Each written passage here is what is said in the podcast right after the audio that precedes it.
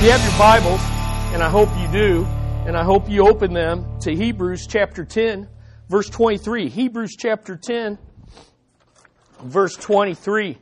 And as you t- turn there, Nancy Guthrie is a Christian author uh, that's written several books. She wrote a book about burying two of her own baby children who had both died of the same genetic disease. They had had one child and they and they didn't know they had this genetic they were both carriers. And if you were both carriers then you had the possibility of having a child with this disease. And and indeed their daughter who they named Hope uh, had that disease and died. And so after considering the circumstances and their own family situation uh, the husband decided to have a vasectomy so that they uh, would not have any more children and yet, as these things can happen, they did indeed have another child, a son, and indeed he had this disease, of which was fatal for both of these children. In her book about this experience, she titled the book this Holding on to Hope The Pathway Through Suffering to the Heart of God. Holding on to Hope The Pathway Through Suffering to the heart of God. There's a lot of truth, isn't there, in that simple title. Just as there's a lot of truth here in Hebrews chapter 10, verse 23. Let's see it there. Verse 23. Let us hold fast the confession of our hope without wavering, for he who promised is faithful. Here's what the writer of Hebrews wants us to take away from this verse in this passage, in this message to this morning. And it's this confidence to enter into God's presence is shown by taking bold action to hold fast. Hold fast as a new covenant believer priest. Hold fast. Let us hold fast the confession of our hope without wavering, for he who promised is faithful. Now, I try to reduce every message to one big main idea, and ironically, you know, when you have one sentence, that's kind of the main idea right there. But here's what I came up with to kind of fill it out so that you understand the context. Never, as believer priests, and you've got to understand, we've established in this series in the previous messages that we are believer priests. So everything that's we're being commanded here is, is in light of our position as believer priests. Never waver in holding fast to your hope of entering God's presence. Why? Due to Christ's priesthood. And here's why. Because God's promise keeping guarantees it will be worth it in the end. Or to put it in just a, a, another way, Hold on to your new covenant hope because God's new covenant promises are the pathway through suffering into His presence, into His very presence. Now, that simple verse packs a whole lot of truth in one command. So much truth that really to understand what that command means, you've got to study Hebrews 5 through 10. I mean, he doesn't tell you what the hope is. He doesn't tell you why you need, why you might waver. He, he, he doesn't tell you, uh, what the promises are because he assumes you have read. Now, we, we can't review 5 through 10, but where are we in the context of chapter 10? And so, just taking verses 19 through up through 23, I kind of laid out the idea of what we have studied so far, and it's this. As believer priests, who have complete confidence to enter into his holy place, verse 19, by means of the wrath satisfying blood of Jesus, verse 20, on the basis of the sinless mediation of our great high priest and ruler over us as God's people, verse 20 here's what we do. Because of who we are, and by these means, and on this basis, we take bold action to draw near to God's holy presence with sincere hearts and full assurance of faith, verse 22, and then this morning, and we hold unswervingly to the hope we profess because God is faithful. Now, as you read through, as I've had to do, to uh, prepare for these lessons, you got to read through Hebrews the preceding chapters, and I realize that there's three things that we are to hold fast to in the book of Hebrews. And here they are. The first is hope. We're to hold fast to hope as we, we see here. But we're also to hold fast to confidence. Confidence. And the third thing that we're told in this book to hold fast to is our confession. And as you read through verses that tell us to hold fast, and there's, there's numerous of them in Hebrews because it's kind of the theme of the book, you see that these three ideas of hope, confidence, and confession are interrelated. By faith, we have confidence to draw near to God's holy presence right now. But we live by faith, not by sight. Our hope is that we will draw near physically in glorified bodies, in resurrected bodies, into the very presence. So we draw near to one we don't see by faith in hope that our faith will become sight and one day we will draw near in the coming kingdom to God's physical, uh, spiritual, glori- glori- glorious presence, including the Lord Jesus Christ, who has a glorified body, the same body in which he was crucified. So this is the hope that we confess and profess by f- faith. But here's the idea of the other two ideas. It gives us confidence. We, because we have this hope, we have confidence to enter in. But if we waver in this confidence, we will fail to confess it, profess it by what we say and how we live. Here's the idea. If you have hope that one day your sins are going to be totally forgiven. You're going to be totally glorified.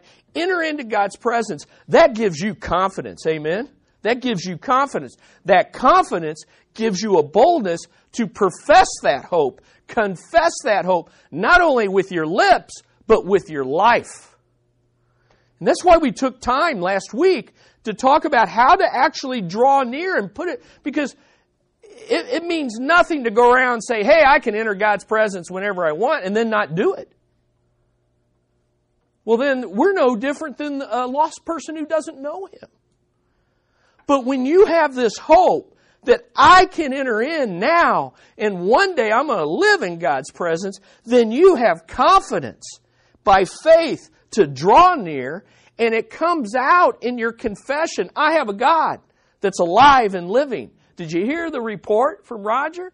Why are these believers able to suffer the loss of wife and home and possessions and say, I'm sticking with Jesus? Because they have a hope that's bigger than material possessions. And they have a confidence that God is real and this isn't a lie that they're buying into. And therefore they profess with their lips and their life and they hold fast. Just look at Hebrews chapter 10, look at verses 35 through 39. You see this idea of confidence, confession, and hope. Therefore, do not throw away your confidence, which has great reward, for you have need of endurance, so that when you have done the will of God, you may receive what is promised. For yet in a very little while, he who is coming will come and will not delay. But my righteous one shall live by faith. And if he shrinks back, my soul has no pleasure in him. But we are not of those who shrink back to destruction, but of those who have faith to the persevering of the soul. And that faith produces that hope, and that hope produces that confidence, that courage, and that conviction to persevere. So, with that overview, let's ask and answer three questions about holding fast to our hope. Three questions. Because as I said, this is just a simple statement and it becomes abstract, pie in the sky. Oh, I've got a hope. Oh, I'm going to keep believing if we don't flesh it out. So let's take a look. First question is this What is the hope we profess and hold fast to? He says, hold fast to the profession of your hope. So, what is this hope? Let's take a look at it. In the New American Standard, it says, Let us hold fast to the confession of our hope. And a couple other translations take a little more liberty to translate it, and I think they do so accurately. Let us hold unwaveringly to the hope that we confess. Let us hold unswervingly to the hope we profess. Let us hold tightly without wavering to the hope we affirm. So, what is this hope? Well, the first thing that you see in those translations is the hope is the content of what we confess, what we profess, what we affirm. In other words, what we profess is what we say we believe and what we claim shapes our lives. That's our profession. When you say, hey, what's my profession? It's what I say I believe, and it's what I claim believe uh, will shape how I live on a daily basis. And according to this verse, it should be our hope. It should be our hope. So, what is that hope? Well, the simple short answer is it's our salvation. It's our salvation by grace alone, through faith alone, in Christ alone. Okay, very simple, and we could just springboard off of that. But we're in the book of Hebrews. And we have 10 chapters explaining to us what that hope. And so I want to give you four glorious aspects to the hope we profess that's right here that I think is what he's referring to specifically in the book of Hebrews. And here's the first one. Our hope is the promises of the new covenant being fulfilled. The, our hope that we are to profess and let shape our lives are the promises of the new covenant being fulfilled by Jesus' blood. Now, the, probably the simplest way to, when I think about hope, you got to understand biblical hope is know so hope, not hope so hope. I hope I win the lottery. Hope so hope, okay? And you can pretty much bank on it, you won't. But know so hope is when you say, I know this is happening, and I have a confident expectation. That's how I define biblical hope. Confident expectation of our future salvation. And in the book of Hebrews, our hope is in the promises of the new covenant that have been inaugurated by the blood of Jesus. In fact, in chapter 8, he tells us, look, why don't you turn there real quickly? Chapter 8, let's look at verse 6. chapter 8, at verse 6. Both in chapter 8 and chapter 10, the writer of Hebrews lays out the promise of the new covenant that's found in Jeremiah and Ezekiel and is being fulfilled now by the blood of Jesus through those who believe in him. But notice how he starts this out in verse 6. Chapter 8, verse 6. But now he, Christ, has obtained a more excellent ministry by as much as he is also the mediator of a better covenant, covenant which has been enacted on better promises. A covenant are simply binding promises made between two people. And so what he's saying is the new covenant's better than the old because the new covenant has better promises. And that's what our hope is. And then he goes on to lay out what those promises are in, in the rest of chapter 8. But turn back to chapter 10. And in verses 10, 15 through 18, he again repeats these promises. So since we're in 10, let's look at them. Look at verse 15. And the Holy Spirit also testifies to us, for after saying, This is the covenant that I will make with them after those days, says the Lord. And here's the promises I will put the, my laws upon their heart and on their mind. I will write them. He then says, and their sins and their lawless deeds I will remember no more. Now, where there is forgiveness of these things, there is no longer any offering for sin. Now, I don't want to spend a lot of time on these promises because the last couple messages we've talked about what these promises are. I'd summarize them this way in light of verses 15 through 21. It's our hearts being changed from the inside out to love God and obey God. It's our sins being canceled and covered so that God doesn't remember them anymore. It's our consciences being cleared from condemnation and rejection.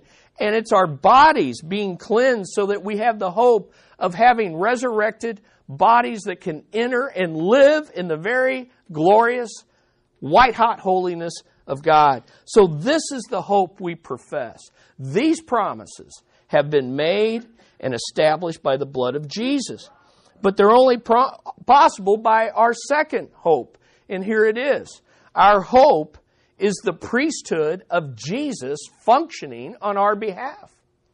None of these promises would be fulfilled if there wasn't Jesus Christ, the great high priest, who first died offering himself as a perfect sacrifice, rose again from the dead, showing that God's wrath had been satisfied, risen and ascended, presenting his nail scarred hands, his torn flesh, his nail pierced feet, and offering himself as that perfect sacrifice, but also as a sinless high priest to sit and intercede for us at the side of God. That's everything you see in 19 through 22. You see, this is our hope. If, if we hold fast. Look at uh, Hebrews 3 6. Turn back to Hebrews 3 6. Because I know you're, okay, you're like, okay, I'm filling out these blanks. I know these truths, da da da da da. Let's get to something that is new and exciting. But wait a minute. Wait a minute. You got to ask yourself. Look at verse 6. But Christ was, a, was faithful as a son over his house. That's just a way of saying the son was a faithful high priest, whose house we are, if, if, if we hold fast our confidence and the boast of our hope firm until the end. Whoa. Okay, so God does this, but by faith, we got to hold firm to this hope. And we boast in it. We rejoice. Hey, guess what? I'm a believer priest. Not because of what I've done, but because of what He's done. And guess what I get to do? I get to draw near to God. I have a hope that if a hurricane wipes everything out, I'm still going to enter into God's presence. I've got a hope that if my 401k goes under, I've got riches in heaven that I've laid up. I've got a hope that if I get rejected, betrayed, and lose my job for my faith, I'm still accepted as a son or a daughter of God. Is that how you boast? Thirdly, our hope is this in the book of Hebrews. Our hope that we profess to believe and should shape how we live is a hope. Our hope is the privilege of entering God's presence with the full assurance of faith that I can come. The hope, our hope is the privilege of entering in. Turn to Hebrews 7:19. Turn to Hebrews 7:19. I told you that this verse is totally explained by the previous chapter, so we got to keep dipping back. Now, those 719. Again, the old covenant, which couldn't. Now, under the old covenant, who got to enter God's presence? Priest. How many of them? How often? Once a year. Old Testament believers didn't boast in what we boast in because they didn't get to do it. They didn't get to do it. But we get to do it. Now look, verse, uh, verse 19. For the law made nothing perfect. It didn't cancel sin. It didn't clear consciences. It didn't enable people to physically enter into God's even earthly, earthly shadow of a presence, much less directly approach Him. For the law made nothing perfect, and on the other hand, there is, on, and on the other hand, there is a bringing in of a better hope. See how he keeps using that word better?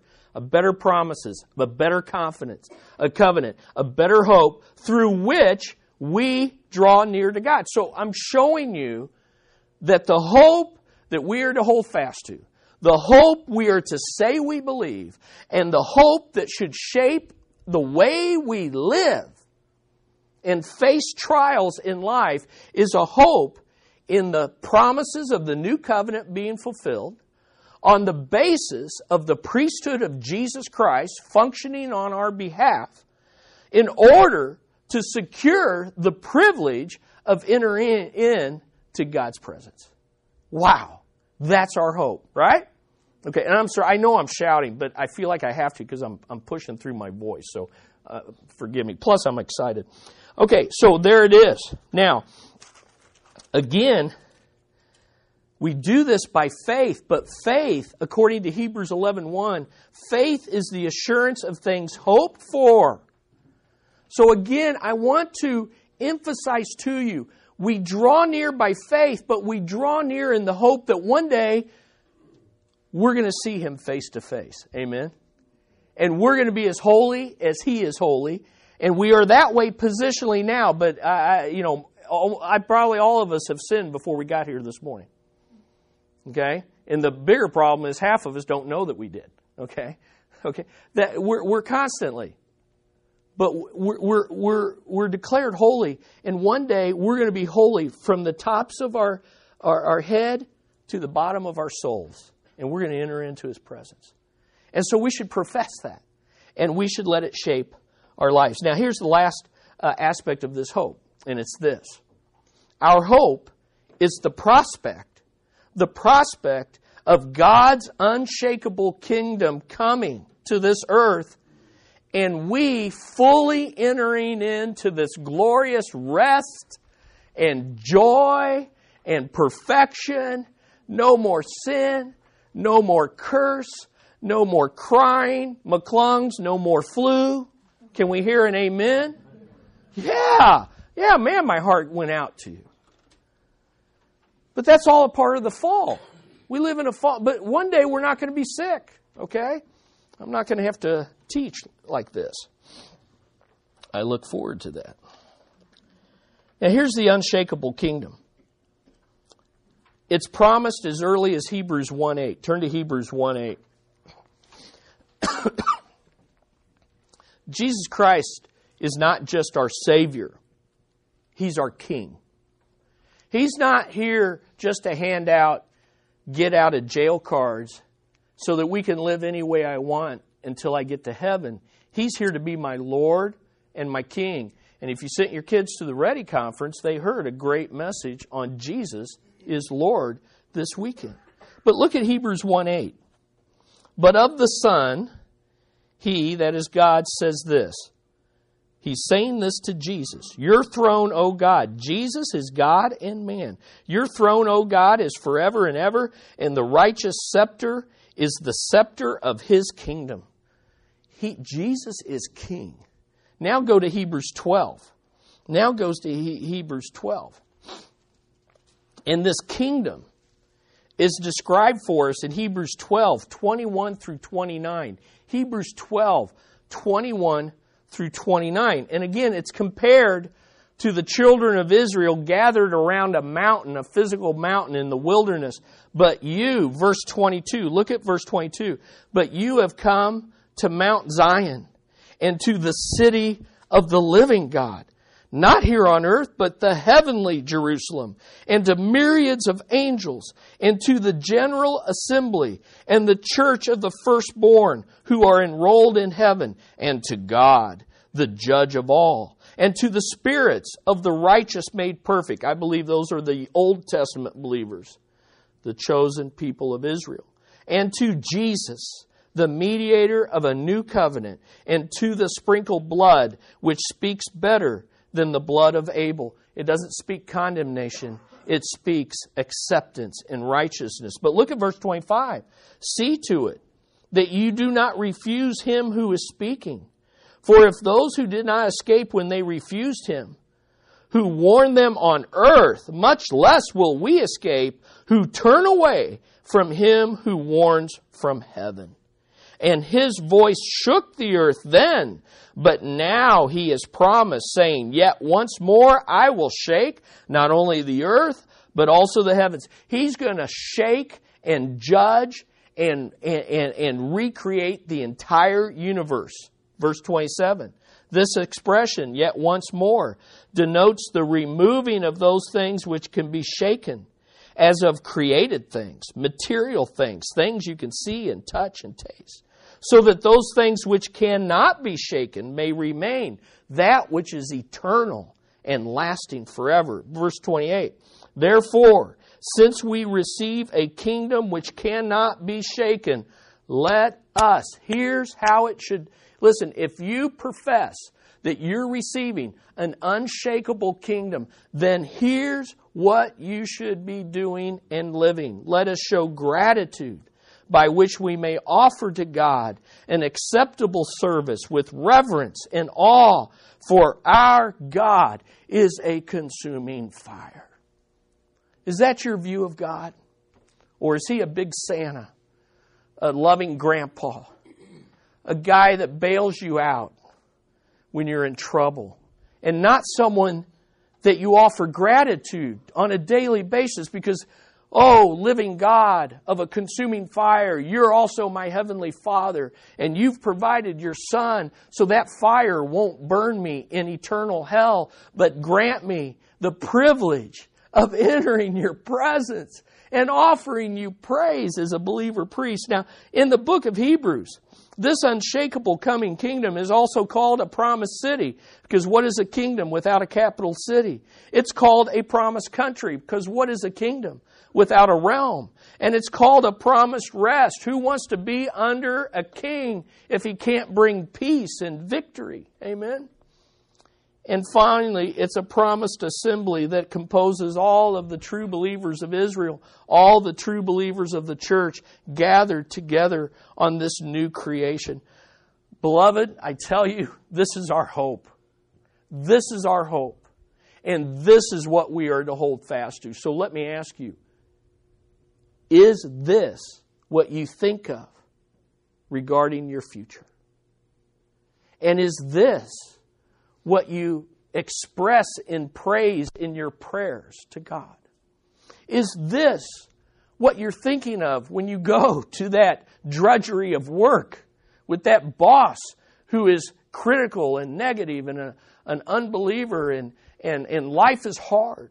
You know, ladies, is this what you're thinking when you, you're working two jobs, home and work, and, and when you're when you're when you're tired and the drudgery of everyday life? This is what we should be professing.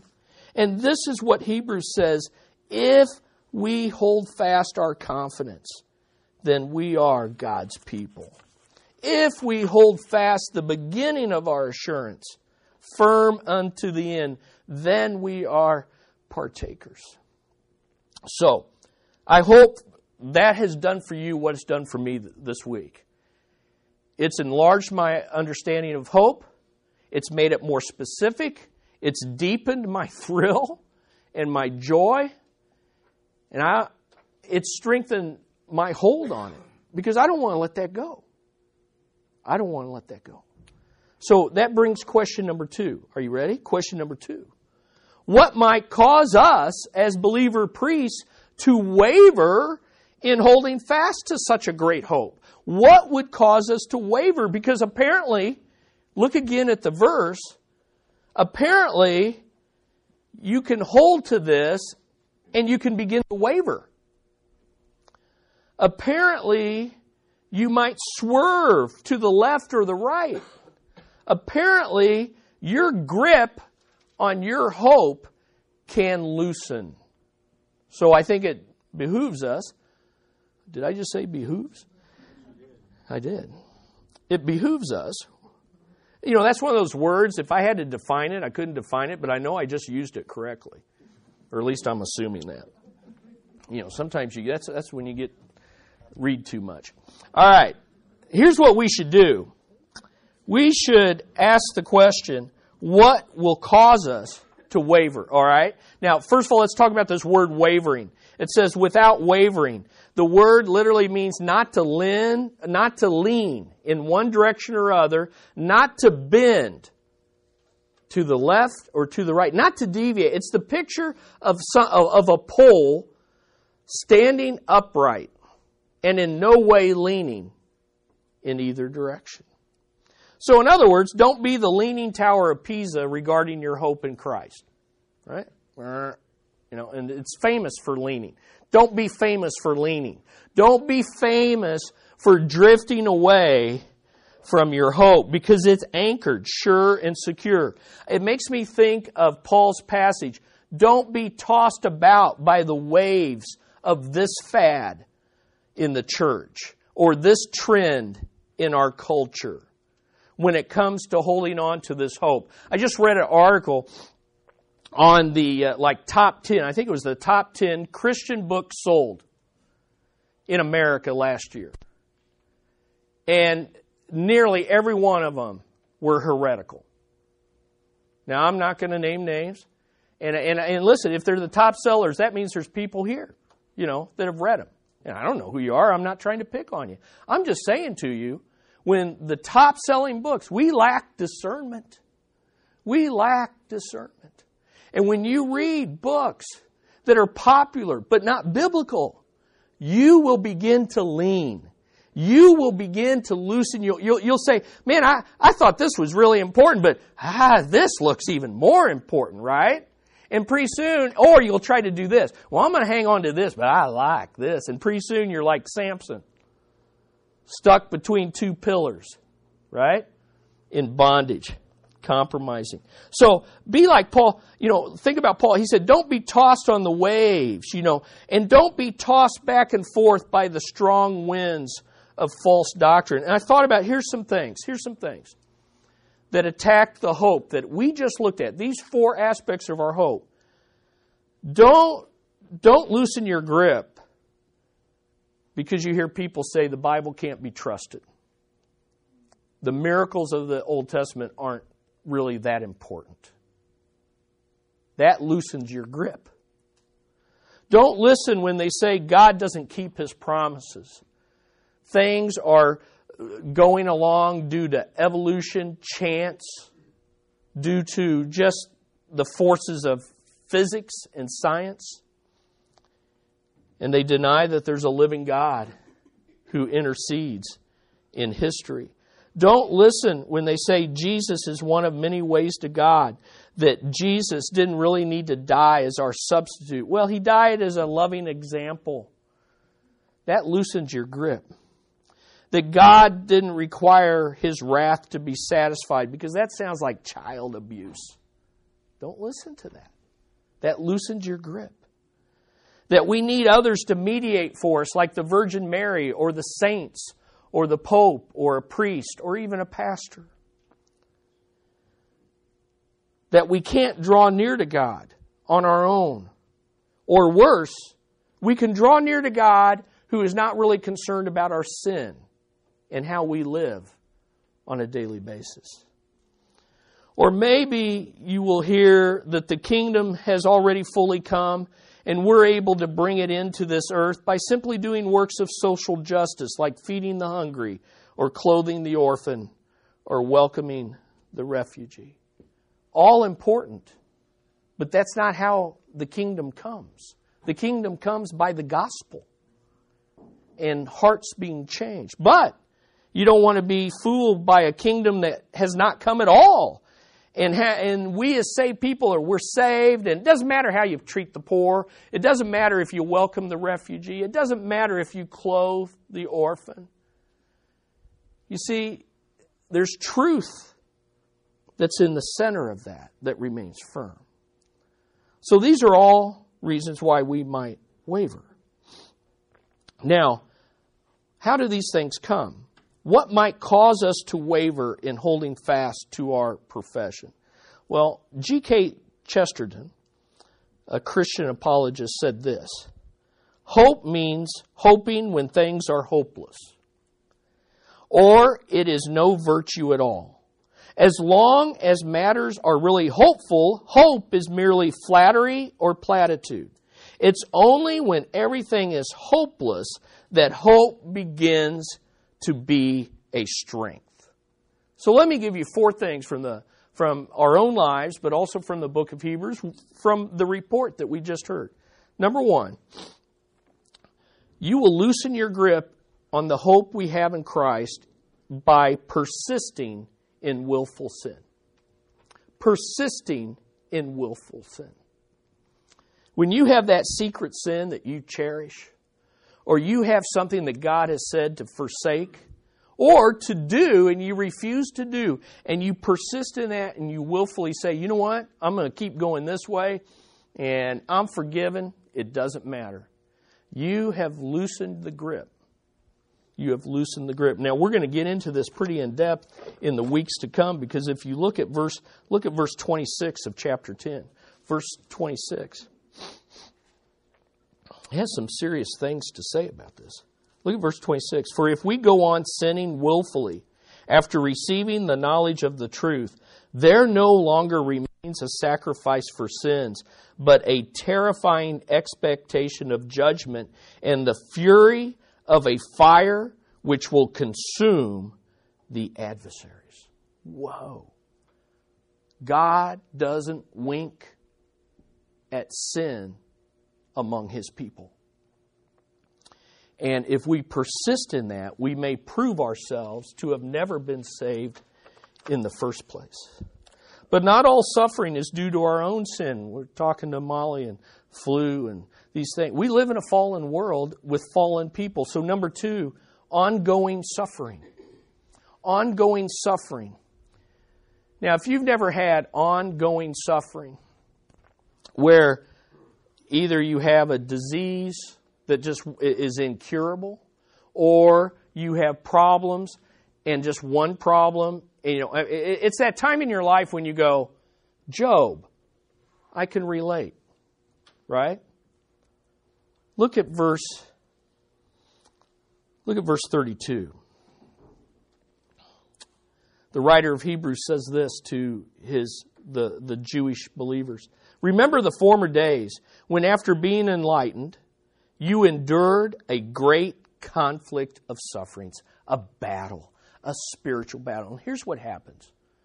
And some of you are at that place right now. Some of you have sufferings that you feel every day you're waking up to spiritual warfare. Now, the reality is we all are, but sometimes it gets intense. And you begin to question things like God, are you up there? God, are you paying attention? God, do you really care about me? And you begin to think, does anyone care about me? And you're thinking, God, do you love me? And we also think this what did I do? And we start looking at our lives and we're thinking, He's punishing me for something. And what happens is when we ask those questions for too long and don't go to the scriptures to find our answers, and the answer is not why, why, but who, then we will loosen our grip on our hope, and suffering will slowly pry the fingers of faith off of what we truly believe.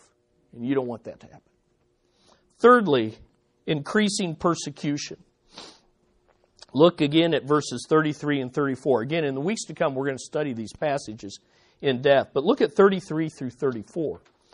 The reason they had this great conflict of suffering was something that we cannot relate to as Christians in the West yet. But our day is coming. But it's what these three men, young men in Mozambique Island, are experiencing for real. It's what the Jewish Christians that this letter was written to. Listen to verses 33 and 34 Here's why your conflict of sufferings, partly by me being made a public spectacle through reproaches and tribulations. And when I see that word, it means pressure. Pressure. Pressure. And partly by becoming sharers with those who were so treated. Verse 34. What's he mean? For you showed sympathy to the prisoners and accepted joyfully the seizure of your property, knowing that you have for yourselves a better possession and a lasting one. There's our word better. What's he mean? Now, by time, this time, if you paid attention and I've, I've taught you and the Holy Spirit has applied it, you know what the better possession is. It's the unshakable kingdom. It's the unshakable city. It's the country that is heaven come down to earth. It's the kingdom of God with Jesus as king and high priest.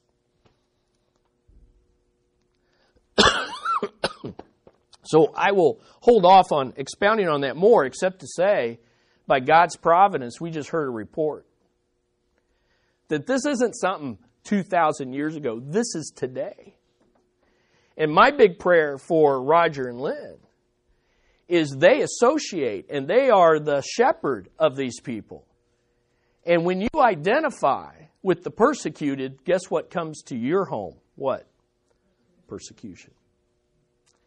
And beloved, that's our future. There's already believers in this country, and you've read about it, and we don't have to go into that, who have lost their livelihoods for holding fast to their hope. There's already, every day in this country, people who don't get promotions because they profess their hope in the workplace. There's people who lose jobs. There's kids who are bullied. All of that happens today for those who hold fast to their hope. And the whole point of that persecution is the evil one wants to pry our fingers of faith off of our hope. Are you with me? And then finally, in the West, the, material, the, the materialism of the West, perhaps the greatest reason we waver in our hope is drifting into apathy. Drifting into apathy. And this is uh, laid out for us. Go to chapter 2. The book of Hebrews kind of moves you through a progression. And here's how we start losing our hope. Here's how we begin to fall away from the true and living God. It starts very simply. Look at chapter 2, look at verses 1 through 4. For this reason, we must pay much closer attention to what we have heard so that we do not drift away from it. What happens when a, a boat is not anchored to the dock? It drifts away. One minute you, the boat's there, and if you're a fisherman, you look up and you're like, What's that in the distance? It's my boat. Why? Because it happens slowly if it's not anchored. Notice verse 2 For if the word spoken through angels, that's the Old Testament, proved unalterable, uh, unchangeable, I'll just translate that for you. And every transgression and disobedience received a just penalty. How will we escape if we neglect so great a salvation? After it was first spoken through the Lord Himself, the King, it was confirmed to us by those who heard Him the apostles. God also testifying with them by the signs and wonders, by the various miracles, all recorded in the scriptures, and by the gifts of the Holy Spirit according to his own will. Listen. The reason we don't get excited about our hope because too often our hope is not in what's coming, it's in what's here. Too often our hope is grounded in the things we buy, our money and the things money can buy. And too often our hope is grounded in our own families and in our own agendas and in our own careers. And when that happens, you don't glory in the hope to come. And when that happens, you begin to do three things. Notice in your notes. What happens when we choose to waver and not hold fast? We throw away our confidence. Maybe the reason this morning that you don't have confidence to draw near to God is because you've loosened the grip on your hope. We throw away our confidence of drawing near. Number two, we shrink back from making our confession. Listen, we don't brag about what we don't hope in, right? Why do we brag about our kids? Because we hope they'll do greater things than we do right? Why do we brag about our grandkids, right? That's what we do. We, we, we, we brag about what we have confidence in. And there's nothing wrong with bragging about. I brag about my daughter. She just turned 19. She's doing great. I'm, I'm thrilled for her. I'll tell you all about her. But I need to talk more about my Savior and the hope that I have in Him. And ultimately, if we don't hold fast to our hope, we fall away from the promised hope of salvation. Now, what that all means, we'll have to talk about in the weeks to come, for which I'm thankful because that gives me more time to understand what that means. But, I, but I'll tell you this there's a danger in the book of Hebrews of people who have felt the impact of the Holy Spirit, who have heard the preaching of God's Word, who have made some sort of profession of faith, but over time, they prove themselves to not hold fast and to fall away. And there's a big question mark over their life. Yesterday, had privilege of going to the funeral of Frank Drown. If you've been on our Facebook page, you know who that is. He's missionary to Ecuador, friends with the five martyred missionaries, of whom Jim Elliot, Nate Saint, Roger Youderian, and two others were martyred. Frank was their friend and had the responsibility to recover their bodies, gather their bodies, and burying them on a beach in Ecuador, having been brutally killed by the very head hunting, head shrinking people that they, the men had given their lives to reach with the gospel. Well, I will tell you this. Yeah, I went because I've read Frank's story. He's been at our church. He lives here in the Kansas City area. And because men like that, they belong in Hebrews 11, right? And I'll tell you this there was no question mark over this man's death. There was no doubt what he held to. There was no doubt what he professed. There was no doubt what shaped his life. But far too many professing Christians are buried, and you got to come up with something to say. And there's that question mark. Have they fallen away? Were they really believers? And if they were, what a wasted life. Only one life. So soon it will pass. Only what's done for Christ will last. Hold fast hold fast. And why should we do that? It's really simple. Why should we as believer priests never, ever waver? It's in the last part of the verse. Let us hold fast to the confession of our hope without wavering, for he who is promised is faithful. You say, but I don't know if I can keep holding on. He has hold of you. He has hold of you. And God is a faithful promise maker. And here's the good news He's a faithful promise keeper. Can I hear an amen? Man, isn't that good? Listen, when we waver, He remains strong. Right? When we loosen our grip, His grip remains tight. But here's how you hold fast You've got to know the promises of God, and more importantly, you've got to know the promise keeper and the promise maker. Because he guarantees that if you will hold fast in your suffering, if you will hold fast in your persecution, if you will hold fast in this materialistic world that's pushing us away from the things of God, if you'll hold fast, it'll be worth it in the end. For there is an unshakable kingdom, an eternal reward. And when we die, your friends and family will not wonder about the question mark. There'll be an exclamation mark. Amen. Over 300 people for a guy that's 95 years old. You're lucky you get 30 people when you're that old because all your friends are dead. But you know why? Frank didn't quit ministering in his older age. He didn't quit, he held fast. Man, I hope you do. That's what I pray. And I hope you pray for me. Because I hope I do. Because I know me. And I know what's in my heart. But I know my God. And I know Him whom I've entrusted is faithful. Amen?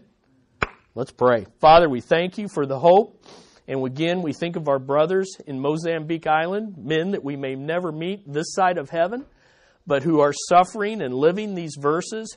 And we pray again that the promises of the new covenant, the intercession of our great high priest, the prospect of an unshakable kingdom will strengthen these men And I pray that their persecutors will get saved like Saul did and become Paul's on that island. I pray for his wife and children who are pawns seemingly in this confusion, and yet you can work through these circumstances to raise up a generation.